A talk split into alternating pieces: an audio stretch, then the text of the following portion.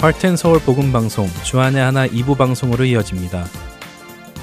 주안의 하나 2부에는 매일을 살아가는 힘을 얻는 존 맥아더 목사님의 Strength for Today와 삶 속에서 나오는 묵상을 나누는 살며 생각하며 그리고 은혜의 설교가 준비되어 있습니다. 먼저 존 맥아더 목사님의 Strength for Today 들으시겠습니다.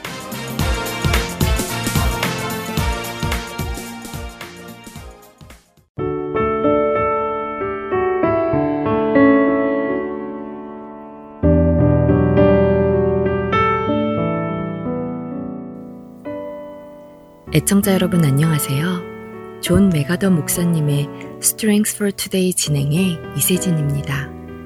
하나님의 섭리는 참으로 오묘하고 놀랍습니다. 매일의 삶 속에서 일하시고 뜻하신 바를 이루시는 하나님의 섭리를 우리는 어떻게 알 수 있을까요? 오늘 Strength for Today의 제목은 하나님 섭리에 대한 확신입니다. 우리가 알거니와 하나님을 사랑하는 자, 곧 그의 뜻대로 부르심을 입은 자들에게는 모든 것이 합력하여 선을 이루느니라. 로마서 8장 28절 말씀입니다. 살아가며 때때로 우리는 시련을 겪고 삶의 어려움을 겪습니다. 그럴 때 말씀을 붙들고 지인들의 충고나 조언을 듣기도 하며 그 시련의 시간을 잘 이겨내기 위해 몸부림을 치기도 하죠. 하나님께서 시련을 통하여 우리의 믿음이 성장하도록 하십니다. 그리고 우리에게 교훈을 배우기 원하시죠. 이 교훈을 잘 이해하고 잘 받아들이기 위해서는 하나님의 섭리에 대한 기본적인 이해가 필요합니다. 성도의 삶에 어려움이 닥쳤을 때 보다 온전하게 대처하고자 한다면 그 사람은 하나님의 섭리에 대한 확실한 인식과 이해가 있어야 합니다. 왜 그럴까요? 하나님의 섭리에 대한 이해가 있다면 내게 오는 고난과 시련을 받아들이기 더 쉬워서일까요? 그렇지는 않습니다. 먼저 하나님의 섭리란 무엇일까요? 하나님의 섭리란 모든 것을 돌보시는 하나님의 통치이며 하나님께서 일하시는 방법을 의미합니다. 즉, 하나님께서 여러 수단과 방법들을 사용하셔서 모든 필요한 것들을 다스리시며 총괄하시며 그분의 뜻을 이루어 가시는 것을 의미하죠. 이것은 매일 우리 삶 속의 모든 행사를 주관하시고 일하시는 가장 흔하게 이루어지는 하나님의 역사이기도 합니다. 이렇게 매일 우리의 삶 속의 모든 일을 주관하시는 하나님의 섭리에는 특별한 방식도 하나가 포함되어 있는데 이것을 우리는 흔히 기적이라고 부르죠. 초자연적 현상 말입니다. 물론 예수님과 사도들, 그리고 구약의 선지자들 때에 나타내시던 그런 기적들을 요즘은 보기가 힘듭니다. 그러나 그렇게 어쩌다 한번 나타나는 초자연적인 현상보다 우리 주위의 무수하고 세세한 모든 상황들을 하나의 오차도 없이 사용하셔서 매일 그분의 뜻을 이루시는 그 광대하시고 끝이 없으신 하나님의 오묘한 섭리가 더 위대한 기적이라고 생각하지 않으십니까? 하나님의 섭리를 믿는다는 것은 이 모든 일을 선하게 이루어 가시는 하나님을 믿는 믿음을 실천하는 행위이며 고난과 시련을 마주하는 우리의 자세를 준비시켜주고 마음의 평안을 얻는 것입니다. 나는 어떠한 형편에든지 자족하기를 배웠다는 빌립보서 4장 11절의 바울의 고백에서 볼 수 있듯이 바울은 삶의 어떤 상황 속에서도 전적으로 하나님의 섭리를 믿고 있었습니다. 또한 창세기 50장 20절에서 요셉은 하나님의 섭리에 대한 확신을 이렇게 표현하였죠. 당신들은 나를 해하려 하였으나 하나님은 그것을 선으로 바꾸사 오늘과 같이 많은 백성의 생명을 구원하게 하시려 하셨나니 라고요. 우리가 바울이나 요셉처럼 모든 일에 있어서의 하나님의 섭리를 인정하고 받아들일 때 하나님이 시련을 통해 우리에게 주시는 그 교훈을 깨달을 수 있습니다. 매일의 삶 속에서 일하시는 하나님의 섭리를 믿어야만 오늘의 말씀 로마서 8장 28절의 진리를 우리가 우리의 삶에 적용할 수 있죠.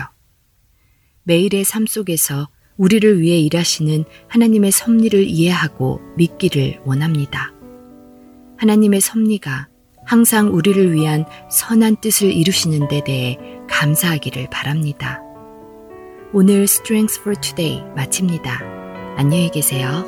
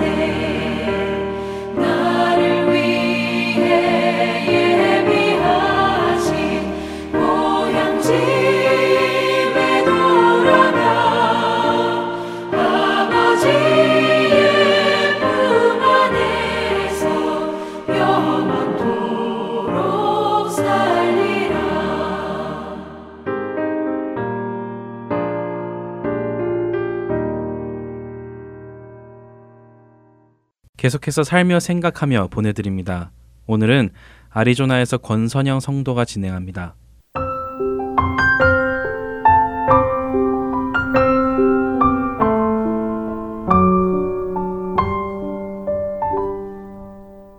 몇 년 전 한국에서 어둠 속의 대화라는 체험 전시를 경험한 적이 있습니다. 그 전시는 1988년에 독일에서 시작하여 지금까지 100여 개국에서 순회하며 사람들에게 어둠을 체험하게 해주는 전시입니다. 시각이 완전히 차단된 아무런 불빛도 없는 암흑 속을 안내자의 인도를 따라 8명으로 구성된 팀이 100분 동안 경험하는 것입니다. 혹시 여러분들 중에 한 줄기 작은 빛도 없는 완전한 어둠을 경험해 본 적 있으신지요? 사실 우리 대부분이 경험하는 어둠이란 어두운 밤 산속의 캠핑장, 빛이 별로 없는 어두운 터널 안, 집의 모든 커튼을 친 정도가 우리가 경험하는 어둠의 정도일 것입니다. 그래서 저는 어둠 속의 대화라는 체험 전시를 가기 전에 아무것도 보이지 않는 이 어둠의 체험에서 무엇을 경험할 수 있을까 생각하며 아무런 상상을 할 수가 없었는데요. 전시장에 도착하자 안내자들은 제가 지닌 모든 물품들을 보관함에 넣도록 했습니다. 그리고 그들의 안내를 받아 엘리베이터를 탔죠. 엘리베이터가 전시장 층에 도착하여 문이 열린 그 첫 순간, 그 순간을 저는 정말 잊지 못합니다. 문이 열려 들어간 그 공간은 정말 아무리 눈을 깜빡거려도 아주 작은 희미한 빛조차 찾을 수 없는 빛이 하나도 존재하지 않는 곳이었기 때문이었습니다. 그 속에서 불과 몇 초밖에 지나지 않았는데도 시간은 몇십 분이 지난 것 같고 시간과 공간의 감각이 사라져버린 느낌 때문에 순간 숨을 쉴 수 없는 공포감이 저를 눌러 움직이지 못하게 만들었죠. 전 시장에 함께 들어갔던 아이들의 손을 순간 꽉 붙잡으니 도리어 아이들이 엄마 무서워요 하며 저를 안심시켜 주었습니다. 저는 무서워서 몸이 경직되고 숨조차 편하게 쉬어지지 않는데 아이들은 생전 처음 경험하는 어둠이 마냥 신기한지 놀라워하는 듯 했습니다. 제 아이들은 지금도 그때를 회상할 때면 정말 쿨한 경험이었다며 제가 기억하지 못하는 세세한 것들까지도 기억을 하고 있는 것을 봅니다. 시각이 완전히 차단된 채 오로지 청각과 후각, 그리고 미각과 촉각만으로 인도자가 안내하는 대로 공간을 이동하며 설명을 듣고 내가 현재 있는 공간에서 느끼는 것들을 찾아가는 시간이었습니다. 그러다 문득 의문이 생겼습니다. 정말 아무것도 보이지 않는 이 상태에서 이 길을 안내하는 인도자들은 도대체 어떻게 우리를 인도할까 하는 궁금증이 생겼죠. 혹시 어둠 속에서도 볼 수 있다는 적외선 안경 같은 것을 쓰고 인도하는 것일까? 아니면 이 안의 모든 구조를 무수히 다니며 모든 것을 외워서 하는 것일까? 이런저런 궁금증이 생겼습니다.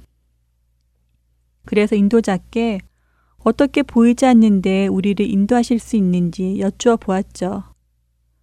그랬더니 그분이 전혀 예상치 못한 대답을 하셨습니다.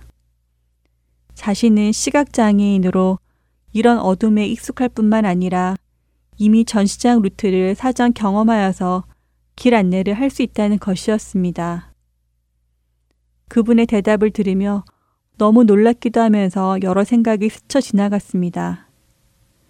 시각 장애인들은 이런 어둠 속에서 자신에게 주어진 다른 감각만을 의지하며 모든 삶을 살아간다는 사실을 새삼 생각하게 되었죠. 가끔 지하철역 등에서 막대기를 의지하며 걸어가시는 그분들의 무표정하고 긴장된 모습이 참 생경스러웠는데 체험장 속에 있는 저의 모습이 바로 그 모습이었던 것을 깨닫게 되었습니다.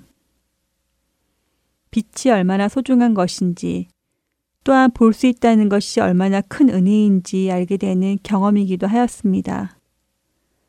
전시장 안에 있었던 100분 동안 그 아무것도 볼 수 없었지만 서서히 긴장이 풀어지면서 인도자의 말에 집중하며 그분이 권하는 대로 조용히 귀를 기울이며 바람 소리, 작은 물소리를 듣게 되고 뺨에 스쳐 지나가는 시원한 바람을 느껴보았습니다. 그리고 마지막 종착지인 작은 카페에서도 보이지 않는 음료수를 한 잔 마셨죠.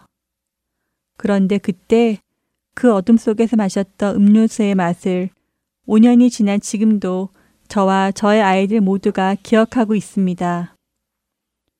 보이지 않는 곳에서 몸의 모든 신경을 바짝 곤두세운 100여 분의 시간을 통해 저의 감각들이 살아났기에 그때 마신 그 음료수의 맛은 그 어느 때보다도 확실한 맛으로 다가온 것입니다. 그 경험을 통해 하나님께서 우리에게 허락하신 감각들이 얼마나 소중한 것인지 또 그 감각들이 서로 연결되어 어떻게 일하는지도 알게 되었습니다. 그날의 그 경험은 이따금씩 저와 하나님과의 관계, 저의 신앙생활의 모습들을 생각해 보게 되는 원재료가 되었습니다. 삶이 힘들다고 생각될 때 앞뒤가 꽉 막힌 터널 안에 갇힌 것 같은 두려움이 찾아올 때가 있습니다.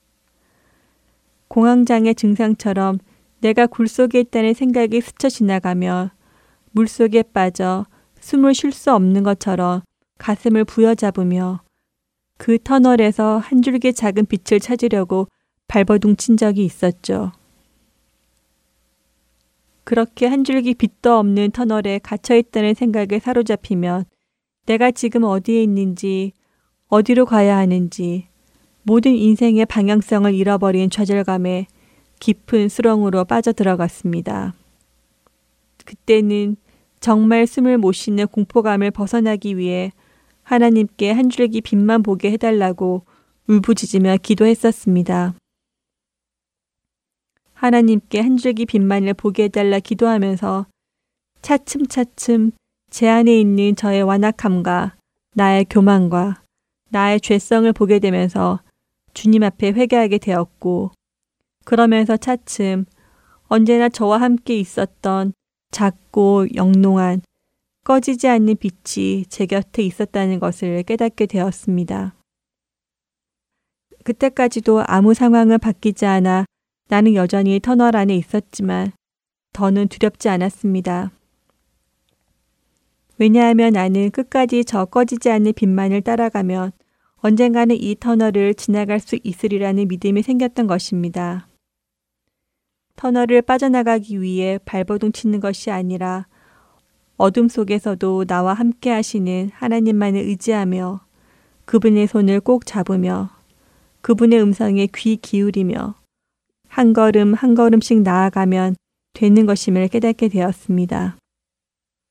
참 빛, 곧 세상에 와서 각 사람에게 비추는 빛이 있었나니 그가 세상에 계셨으며 세상은 그로 말미암아 지은 바 되었을 때 세상이 그를 알지 못하였고 자기 땅에 오매 자기 백성이 영접하지 아니하였으나 영접하는 자 곧 그 이름을 믿는 자들에게는 하나님의 자녀가 되는 권세를 주셨으니 요한복음 1장 9절에서 12절의 말씀입니다. 어둠을 체험해 보니 빛의 소중함을 알게 됩니다. 어둠 속에 살던 저에게 그리고 우리에게 참 빛이신 예수님께서 생명의 빛을 비추어 주셨습니다. 그 이름을 믿는 자들에게 하나님의 자녀가 되는 권세를 주시고는 하나님의 나라로 인도해 나가십니다. 나를 인도하시는 그 주님과 동행하며 주님이 이끄시는 대로만 따라가다 보면 언젠가 주님이 약속하신 그 빛의 나라에 도착하여 있으리라 믿음으로 오늘도 한 걸음을 내딛습니다.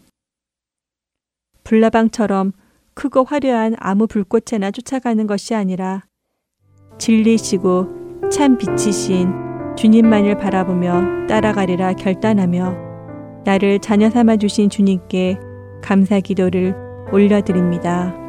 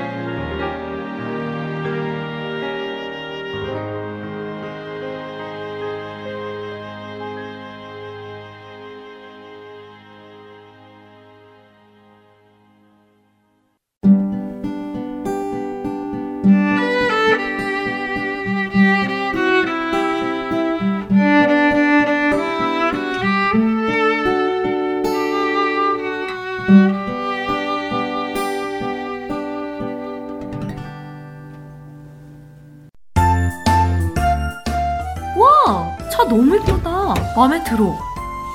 그치? 색깔도 좋고. 음. 오, 차도 잘 나가는데? 어, 그런데 여보, 여기 CD 플레이어가 없어? 아, 정말 그러네. 요즘 나오는 차들은 CD 플레이어가 없나 봐. 어? 그러면 복음 방송 어떻게 듣지? 어떻게 듣긴 스마트폰으로 들으면 되지. 오, 스마트폰으로? 응. 여기 이렇게 블루투스를 연결하면 애청자 여러분 안녕하세요. 2023년 1월 10일 나온다. 아, 이렇게 방송을 들을 수 있구나. 그러면 우선 방송국에 전화해서 CD는 취소하자. 응, 그러자. CD는 다른 분께 보내드려야지. 방송국 전화번호가 602 새 차를 가지게 되면 기분 참 좋지요? 그런데 새 차를 샀는데 CD 플레이어가 없다며 당황스러움에 전화 주신 분들이 많이 계십니다. 시대가 변하는 만큼 음악이나 방송을 듣는 방법 또한 많이 바뀌어 가고 있는데요. 혹시 CD 플레이어가 없는 새 차를 사시게 되면 방송국으로 전화 주세요. CD 플레이어 외에도 하트앤 서울 복음 방송을 들을 수 있는 방법은 여러 가지가 있습니다. 카카오톡으로 듣거나 팟캐스트, 스마트폰 앱, 그리고 홈페이지 등 새 차에서 들으실 수 있는 방법을 안내해 드리겠습니다. 사무실 전화번호는 602-866-8999입니다.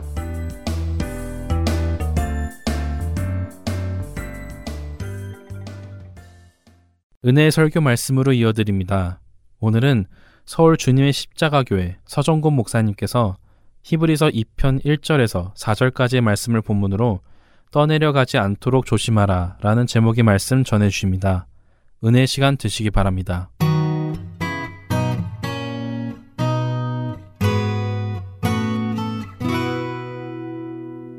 하나님께서 히브리서 편지를 당시 유대인 디아스포라들에게만 보낼 뿐만 아니라 오늘날 신앙에서 떠내려 가고 있는 이 시대 우리들에게도 하나님께서 지금 동일하게 말씀하시는 서신인 것입니다. 이 말씀을 하나님께서 우리에게 주시는 말씀으로 받고 우리가 다시 우리의 신앙을 점검해야 할 아주 중차대한 그런 어, 시대적인 소명 가운데 우리가 있다. 그런 생각을 갖게 됩니다. 히브리서 2장 1절로부터 4절까지 제가 대표로 봉독하겠습니다. 그러므로 우리는 들은 것에 더욱 유념함으로 우리가 흘러 떠내려가지 않도록 함이 마땅하니라. 천사들을 통하여 하신 말씀이 견고하게 되어 모든 범죄함과 순종하지 아니함이 공정한 보응을 받았거늘 우리가 이같이 큰 구원을 등하시 여기면은 어찌 그 보응을 피하리요? 이 구원은 처음에 주로 말씀하신 바요 들은 자들이 우리에게 확증한 바니 하나님도 표적들과 기사들과 여러 가지 능력과 및 자기의 뜻을 따라 성령에 나눠 주신 것으로서 그들과 함께 증언하셨느니라. 아멘. 어, 신앙생활을 성경에 보면은 어, 때로는 순례자의 길이다 이렇게 표현을 합니다.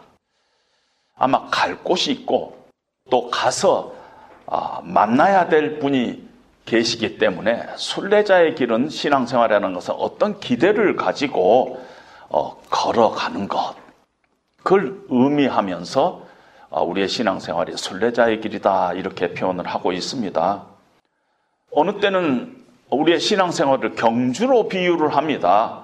위에서 부르시는 부름의 상급을 향해서 우리가 쫓아가는 것이 우리 신앙생활이다. 우리에게는 사명이 있고 우리 신앙에는 목적이 있다 하는 것을 강조하면서 경주로 비유를 합니다. 그런데 오늘 히브리서 기자는 우리의 신앙생활을 항해, 항해로 어, 말씀하고 있습니다. 그러면서 흘러 떠내려가지 않도록 너희가 어, 유의하라.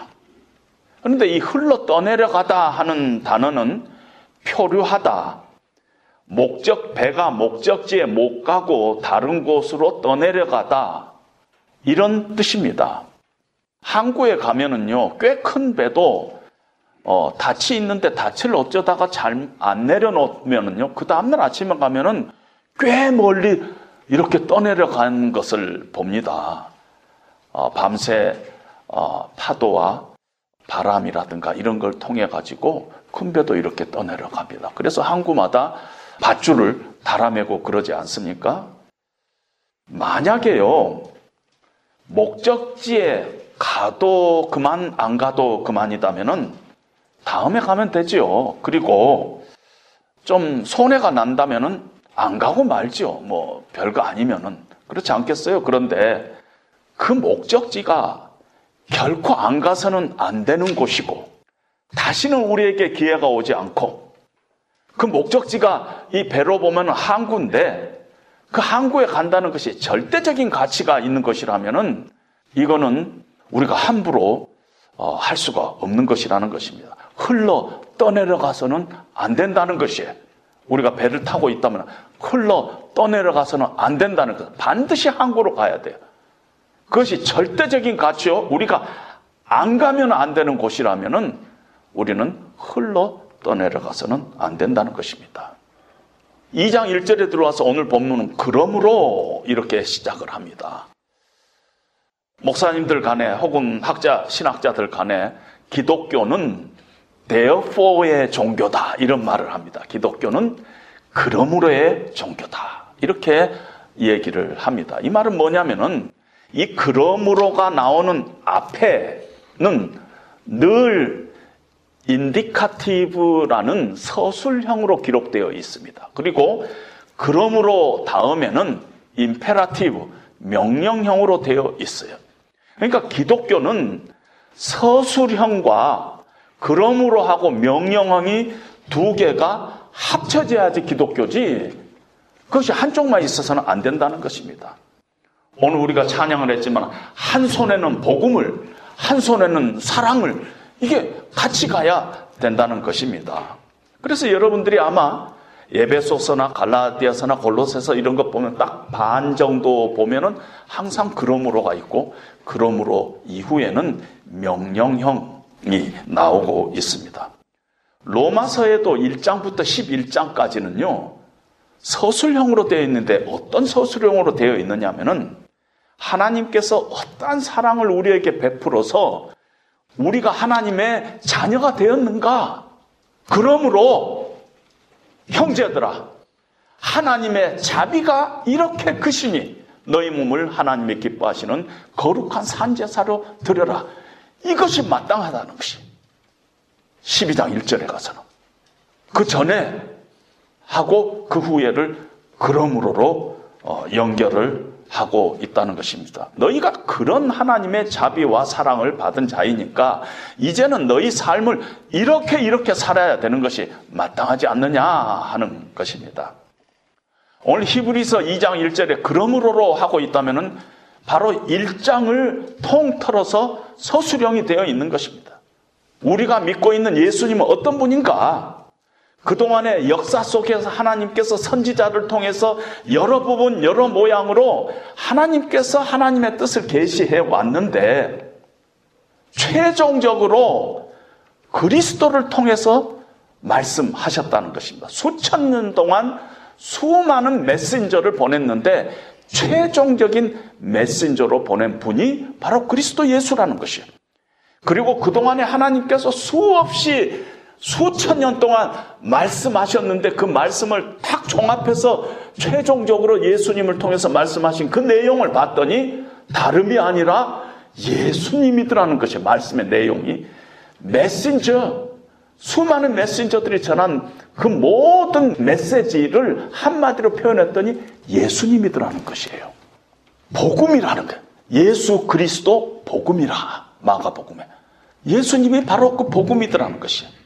수천 년 동안 선지자를 통해서 수많은 모양으로 그 삶으로 이야기했던 것들은 다 그림자요. 실체는 예수님이더라는 것이에요.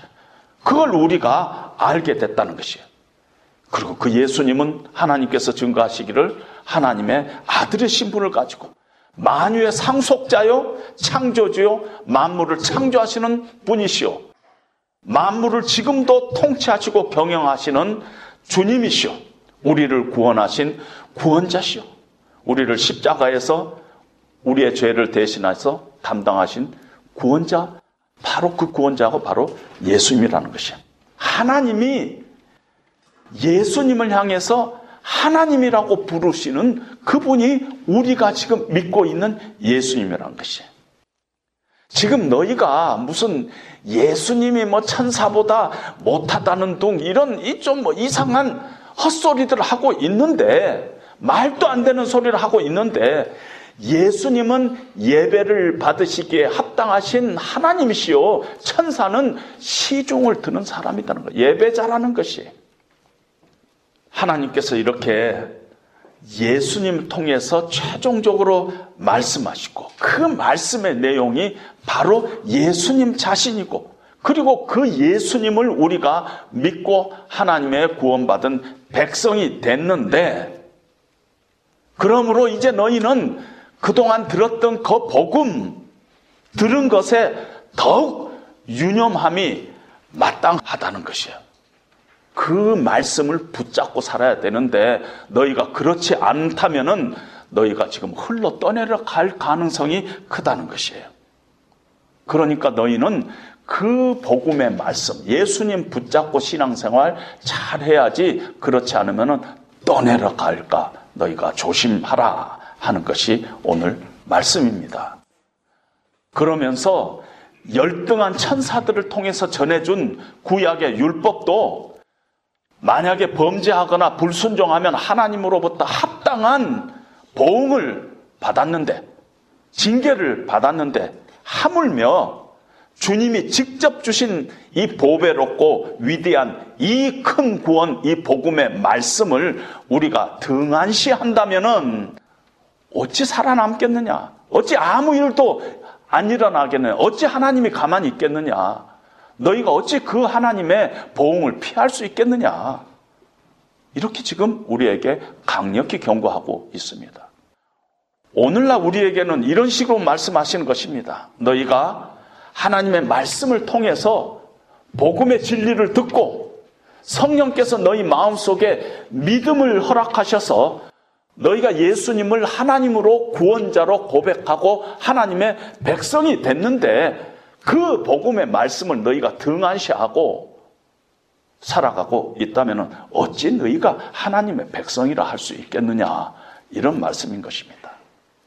이런 톤의 말씀 성경의 말씀을 이렇게 전하면은 이런 잘못된 반응을 하는 사람들이 꽤 있습니다. 특별히 복음주의에 속한 사람들 가운데 잘못된 반응은 뭐냐면요 흘러 떠내려 어, 갈까 조심하라 이렇게 말씀하면은 구원은 하나님의 은혜로 이미 얻은 것 아닙니까?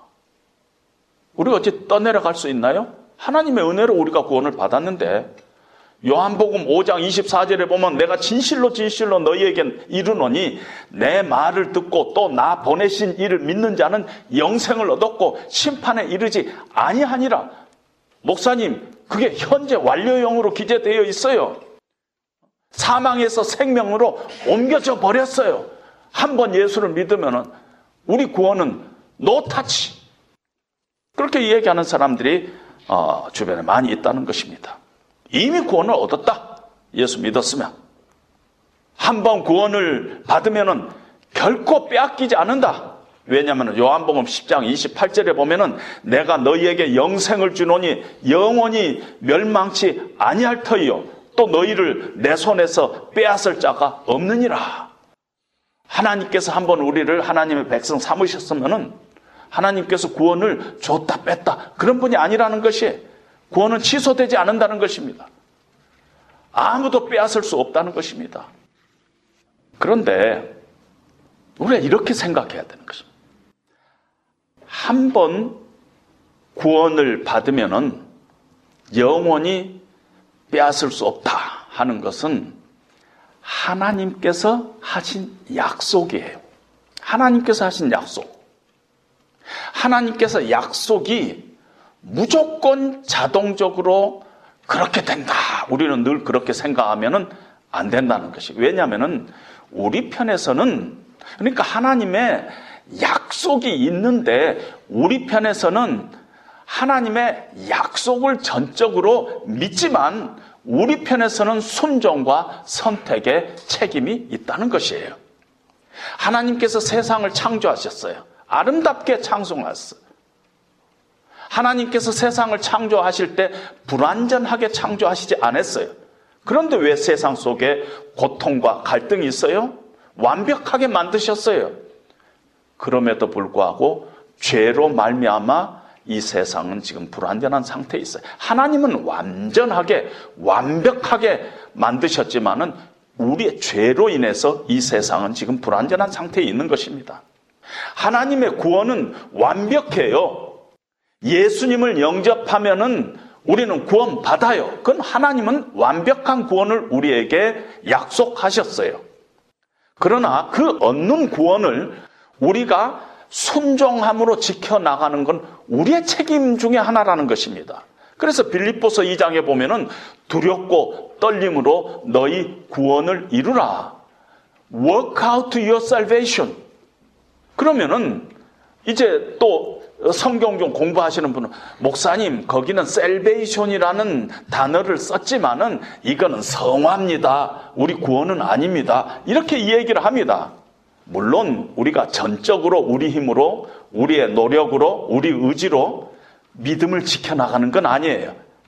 그러나 하나님의 아, 은혜로 주신 그 큰 구원을 계속 우리가 완성해 나가야 되는 것은 우리의 책임 중에 하나라는 것이에요. 어떻게? 매일매일 우리의 삶을 통해서 우리가 선택함을 통해서 이 구원을 우리가 계속 이루어 가는 것은 우리의 책임이라는 것이죠.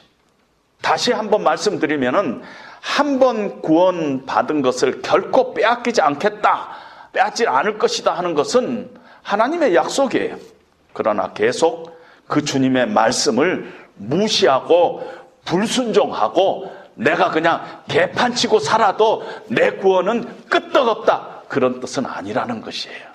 우리는 계속 두렵고 떨림으로 하나님께서 우리에게 은혜로 주신 이 완전한 구원을 우리의 삶을 통해서 매일매일 선택하며 순종하며 아름답게 이루어 가야 할 책임이 우리 가운데 있다는 것입니다. 이스라엘 백성들에게 하나님께서는 가나안 땅을 약속했습니다.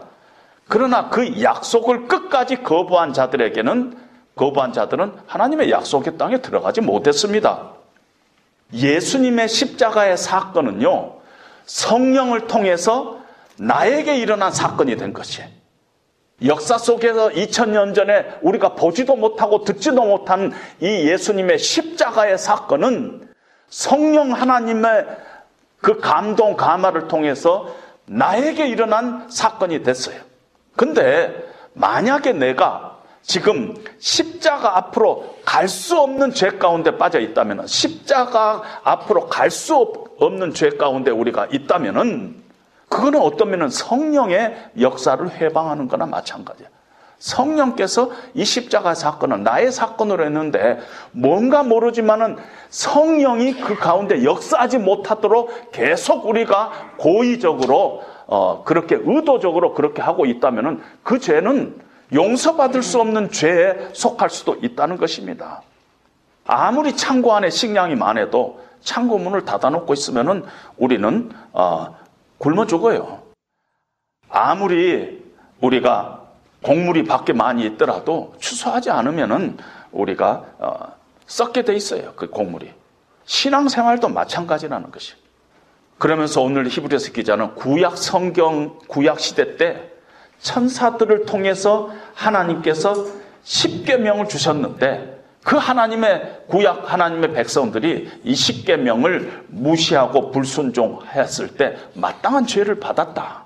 하물며 하나님께서 최종적으로 하나님의 아들인 예수 그리스도를 통해서 우리에게 말씀게 하시고 예수님의 말씀과 그 사역을 직접 보고 들은 사도들에 의해서 기록된 그 하나님의 말씀을 성령의 감동으로 우리가 듣고 하나님의 말씀을 받아들이게 하고 하나님께서 친히 기사와 이적을 통해서 이 말씀을 증거한 이 말씀을 등한시해버리고 무시해버리고 멸시해버리고 불순종하고 그렇게 살면서 내 구원은 안전하다 하는 것이 그게 맞는 말이냐 하는 것입니다. 어찌 하나님의 심판을 피할 수 있으리요?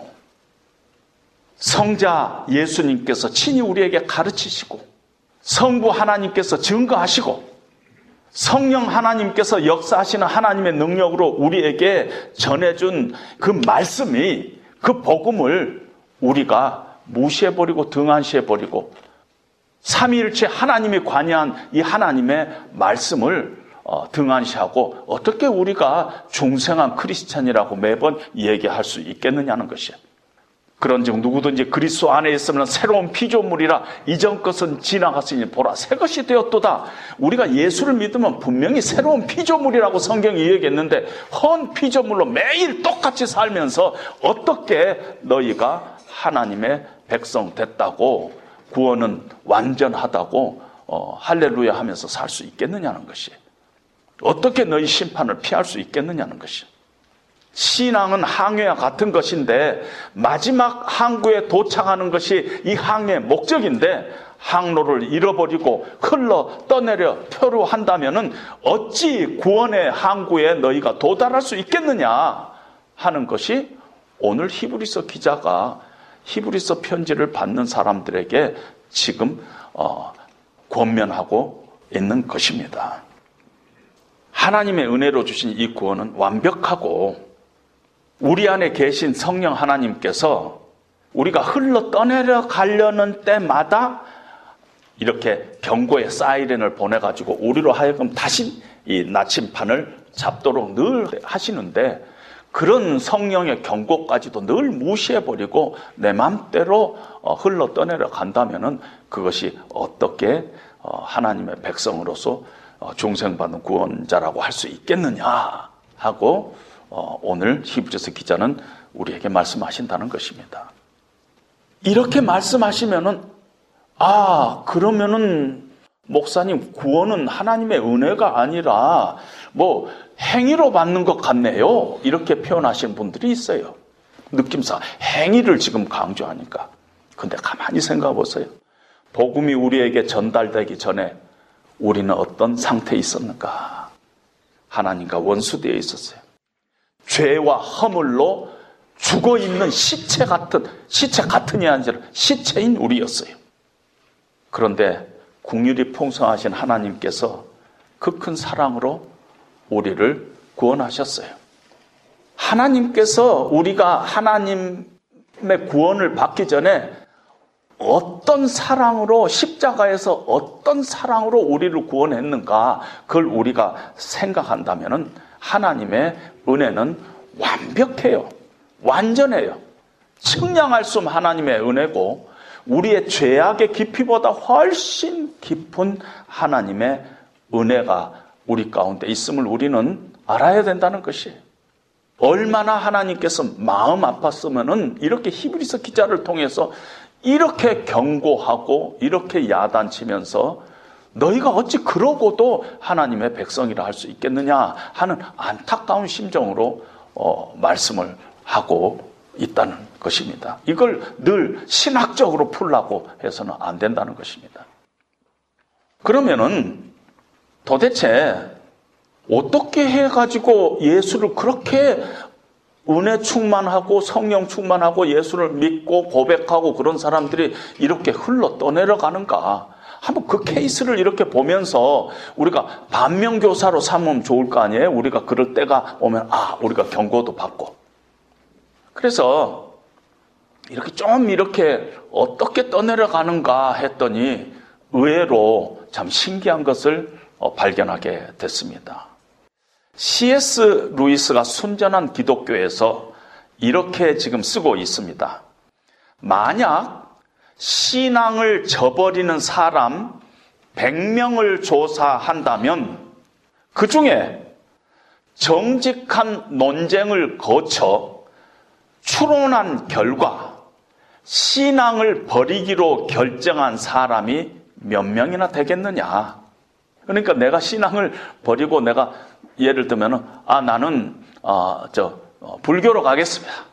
나는 이제는 어, 기독교 떠나겠습니다. 하는 사람들이 정직한 논쟁을 거쳐서 추론한 결과 신앙을 버리기로 결정한 사람들이 몇 명이나 되겠느냐는 것이 그냥 어쩌다 보니 신앙에서 믿음에서 떠내려간 사람들이 대부분이 아닐까요? 어느 날 어느 순간 뒤돌아보니까 믿음에서 떠나 있는 자신을 발견하지 않을까요? 아, 제가 여기에, 여기에 정답이 있다 생각한 것입니다. 그래서 세 가지로 제가 요약을 합니다. 기독교 신앙에서 떠나는 경우는 신중하게 고민하면서 떠나는 사람은 거의 없다. 조사해보고 고민하고 연구하고 해가지고 아 나는 떠나야 되겠다. 거의 없다는 것이죠. 두 번째, 그냥 생각 없이 바쁘게 살다 보면 떠내려간다. 그냥 생각 없이 내 생활에 바빠서 정신없이 살다 보면은 어느 날 닻을 내리지 못한 배처럼 멀리 떠내려가 있는 모습을 발견하게 되는 것입니다. 그냥 살았어요. 그냥 바쁘게 살았어요. 그냥 내 생활에 쫓기면서 살았어요. 그냥. 그러면 떠내려 간다는 것이. 미국에서 집에서 이렇게 살면은 그 잔디가 있잖아요. 근데 잔디밭을 잡초밭으로 바꾸는 비결 아세요? 잔디밭을 잡초밭으로 바꾸는 비결. 그냥 놔두면은 잡초밭으로 바뀌어요. 그냥 흘러 떠내려가는 거. 그냥 생각 없이 바쁘게 살다 보면. 그런 사람들은 대부분요, 하나님의 말씀의 뿌리를 못 내렸어요. 히브리서 6장 19절에 보면은 영혼의 닻을 내리지 못했다 이런 표현을 쓰고 있어요. 영혼의 닻을 못 내리니까 막 하는 것이에요. 여러분 이 뿌리를 내리지 못하면은 아, 넘어지고 그러잖아요. 제가 살던 그 집도 집 뒤뜰에 큰 소나무가 있는데요. 어느 날 바람이 부는데 턱 넘어졌어요. 그래서 지붕을 막 그 손상을 했어요. 보니까 그 높은 소나무인데 뿌리는 뭐 별로 깊지도 않더군요. 이 정도 돼요. 그 밑에 아마 무슨 바위가 있었는지 소나무는 이 정도 높은데 그 밑에 뿌리는 아주 뭐 10분의 1도 안 돼요. 아, 넘어질만 하구나. 뿌리를 못 내리면은 그렇게 된다는 것입니다. 말씀의 뿌리를 못 내리고는 떠내려가기 쉽다는 것입니다. 내 신앙 가운데 하나님의 말씀이 저 구석에, 저 귀퉁이에, 뒷방에 성경 제대로 보지도 않은지 뭐 두 달이 됐는데도 별로 어, 죄책감 없이 우리가 이렇게 살아가고 있다면 지금 나는 떠내려가고 있다. 그냥 그냥 상태에 있다. 그렇게 어, 볼 수가 있다. 그래서 날마다 조금씩 그냥 뭐 정답은 아니에요. 날마다 조금씩 많이도 하지 말고 날마다 조금씩 날마다 날마다 하나님의 말씀을 정말 5분이라도 하나님 말씀 그래서 내 삶에 늘 하나님의 말씀이 어, 참 중요하다 하는 것을 늘 이렇게 remind 하는 것이 어, 대단히 어, 필요하다는 것입니다. 우리가 받은 이 하나님의 말씀, 우리 손에 있는 하나님의 말씀은 예수님께서 처음 하셨어요. 그리고 직접 예수님을 목격하고 직접 예수님의 어, 말씀을 들었던 주로 사도들에 의해서 이 말씀이 기록되어서 성령의 감동으로 기록되어서 오늘날 아, 우리에게 나에게 전해지고 있습니다. 하나님도 이 말씀이 다른 말씀 필요 없다.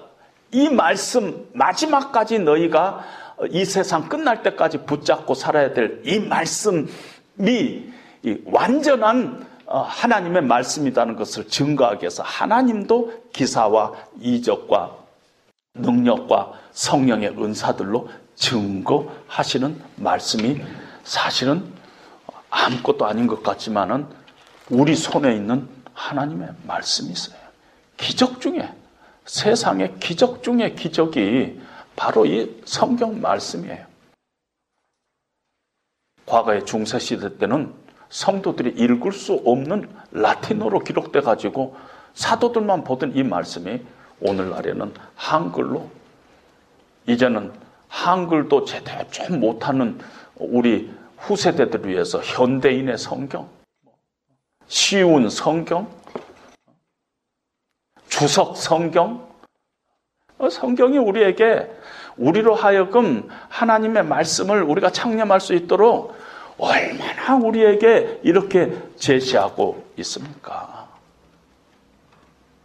우리 손에 있는 성경 여러분 놓치지 마시고 이 말씀 붙잡고 신앙생활 하면서 끝까지 여러분 항구에 도착할 때까지 어, 가셔야 합니다. 흘러 떠내려 가지 않도록 유념하라. 이거는 히브리서 기자들에게 주신 말씀뿐만 아니라 우리에게 주시는 하나님의 이 시대의 명령인 것입니다. 여러분들에게 그런 결단들이 어, 있기를 주님의 이름으로 다시 한번 부탁드립니다.